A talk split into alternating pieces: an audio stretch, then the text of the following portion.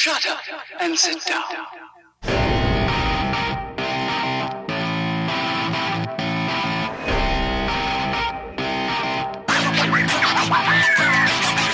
Hi everyone, this is Sunny Saito coming to you live from Los Angeles. 皆さんこんにちは、サニーサイトの本当のところです。えー今回は第2話ということで、えーこの前と同様、えー、元ちゃんとお送りいたします。はい、皆さんこんにちは。ロサンゼルス在住の映像作家の山内元です。自称って言わないの？この間 YouTube 見たら自称って書いてありました。だから自分しかひ言って。ないなんんか怪しいおじさんじゃない自分でエディティングしたんだろう。あえー、と今日はですね、えー8月24日、いえー月曜日です。はい。日本の、えー火曜日になりますけども、今日の時点でのコロナの数字なんですが、はい。まあ、アメリカはね、だんだん良くなってきてると聞いてますけれども、それでもやっぱし、えー感染者の数が571万人、えー死者が17万7000人、すごい数字ですよねす。ごい数字ですね、相変わらず。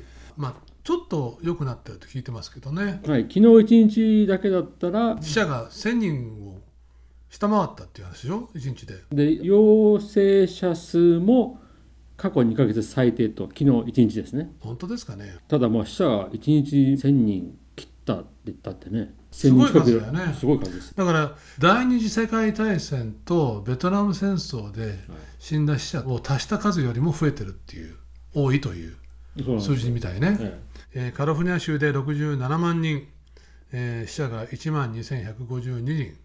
そして我々が住んでるロサンゼルスなんと23万2000人、えー死者が5500人を上回ったと、まあ、これはねすごい数字だと思うんだけど我々日本人のコミュニティの中で感染した人知ってます？誰か。えいや僕は聞いたことないでしょ、はい。俺も聞いたことないんだけど実は、えー週末あの馬乗り行ったのよ。はいはい。で子供たちが夏休み最後だったんでね。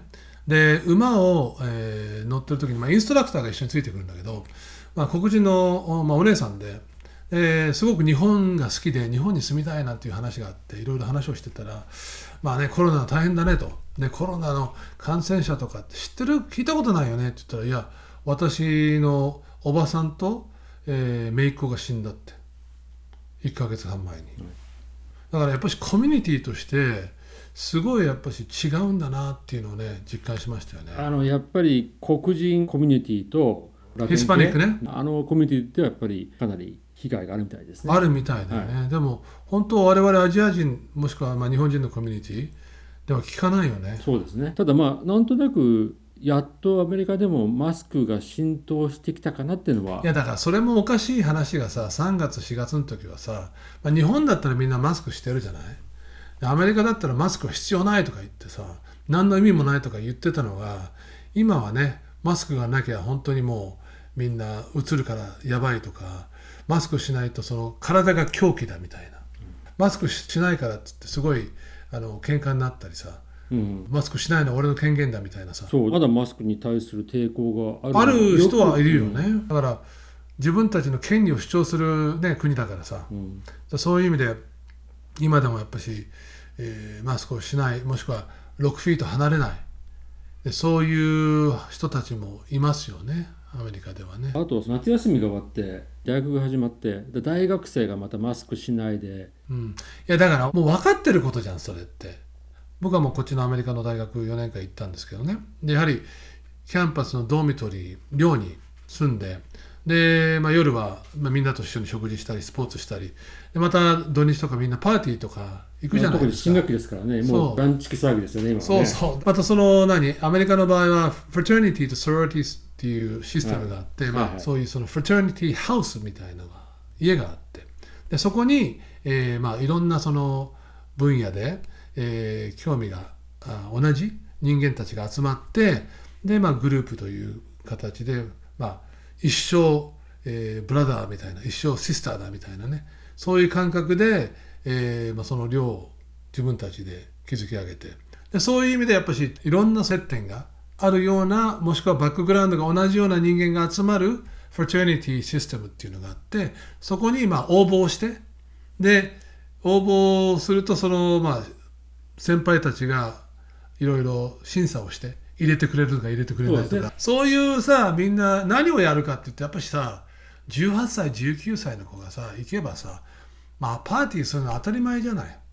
だから1週間ね大学なんて1週間オープンしてコロナの感染者がどんどん増えてそれでまあ100人200人ぐらいになっちゃってで結局みんなクローズしてみんな戻ってきたと。そだからそこでねまあいろいろ今生徒が話をしてるのはトゥイッションうそう。授業料。返せって話になってるんですそう、よねだから授業料がにはやっぱりそのキャンパスライフもやっぱりね含まれてるわけじゃない。それを全部オンラインでやるんだったらオンライン授業として、えー払うから、えーまあクレジットとしていくらか返せということを言ってるんだけどもあの IB リーグのハーバードとかスタンフォードとかそういうところはみんな、えー返しませんと。ただねこれはだから日本の人は多分分からないと思うんですけどアメリカの授業料の高さですよ大学の高いよねプライベートスクールはね、だ今から1年間どれぐらいですか？普通に。まあプライベートでまあ日本にした1000ら万以上ね。1000万とか1000 1000くらい。万ちょっとかな。もっとかかるんじゃないかな。だからまあ大学も大学院もやっぱりビジネスなわけですよね、でまあエコノミストとして考えるとコストベネフィット。実際にいくら払ってどれぐらいのベネフィットがあるか。だからコストベネフィットアナリシスといって実際にいくらトゥイションを払ってオンラインでどれだけのベネフィットがあるのか。でそれにプラスアルファ普通だったら、えーまあ、大学行って大学院行く前に1年間2年間あの働いてみるとか経験を積むとか。でも今の時点ではそういうチャンスがないわけですよ、うん。どこも閉まってるしどこもあの雇ってないから。それを考えると、まあ、大学に行っといて、えークレジットをもらった方がいいかなと。いう考えの方があのまあ無難なのかなと、なるほどね、うんまあ、いろんな考えがあると思うんだけどもだから今の、ね、コロナの状況では、まあね、普通じゃないんでねいろんな考え方があると思いますよ。ね、ただその1年間1000万円なんて払える人少ないからみん少な学生がローンしていくわけですよね。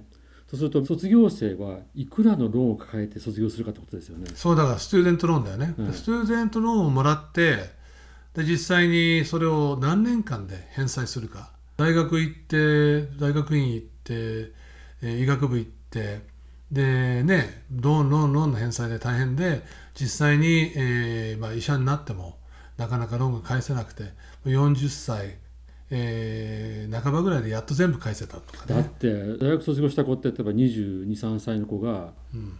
5000万6000万もっとですか？借金するわけでしょ、その段階で。やっぱりおかしいですよねいやだからいつだったっけ？去年だったっけな？あのニューヨーク NYU かなんかのメディカルスクールの時にあの OB の人が全部寄付金を全部はいはい。寄付して、かっこよかったですね。うんかっこよかったね、はい。はい。だからもう全部ローン、えーチャラにしてやると、い。そういうのがどんどんどんどんね増えてくればいいんだけどね。そうですよね。うん。まあ、そんな大学がね、えーいろいろ問題になっているコロナなんですけれども昨日なんと、えートランプ大統領また発表しましたね。FDA が、えー今までなかなかその、えーワクチンを許可しないと。FDA っていうのは食べ物とかえー薬品をテストして安全性を確かめて許可を出すそういうところですよねうん、で3日前にトランプが FDA に対して Twitter で FDA はあのワクチンを11月の3日の選挙まで一切許可しないんじゃないかという、まあ、政治的な陰謀があるんじゃないかということで Twitter したけども、まあ、そのプレッシャーに負けたのか昨日の夜 FDA がコロナ対策に新しい治療方法を許可したと。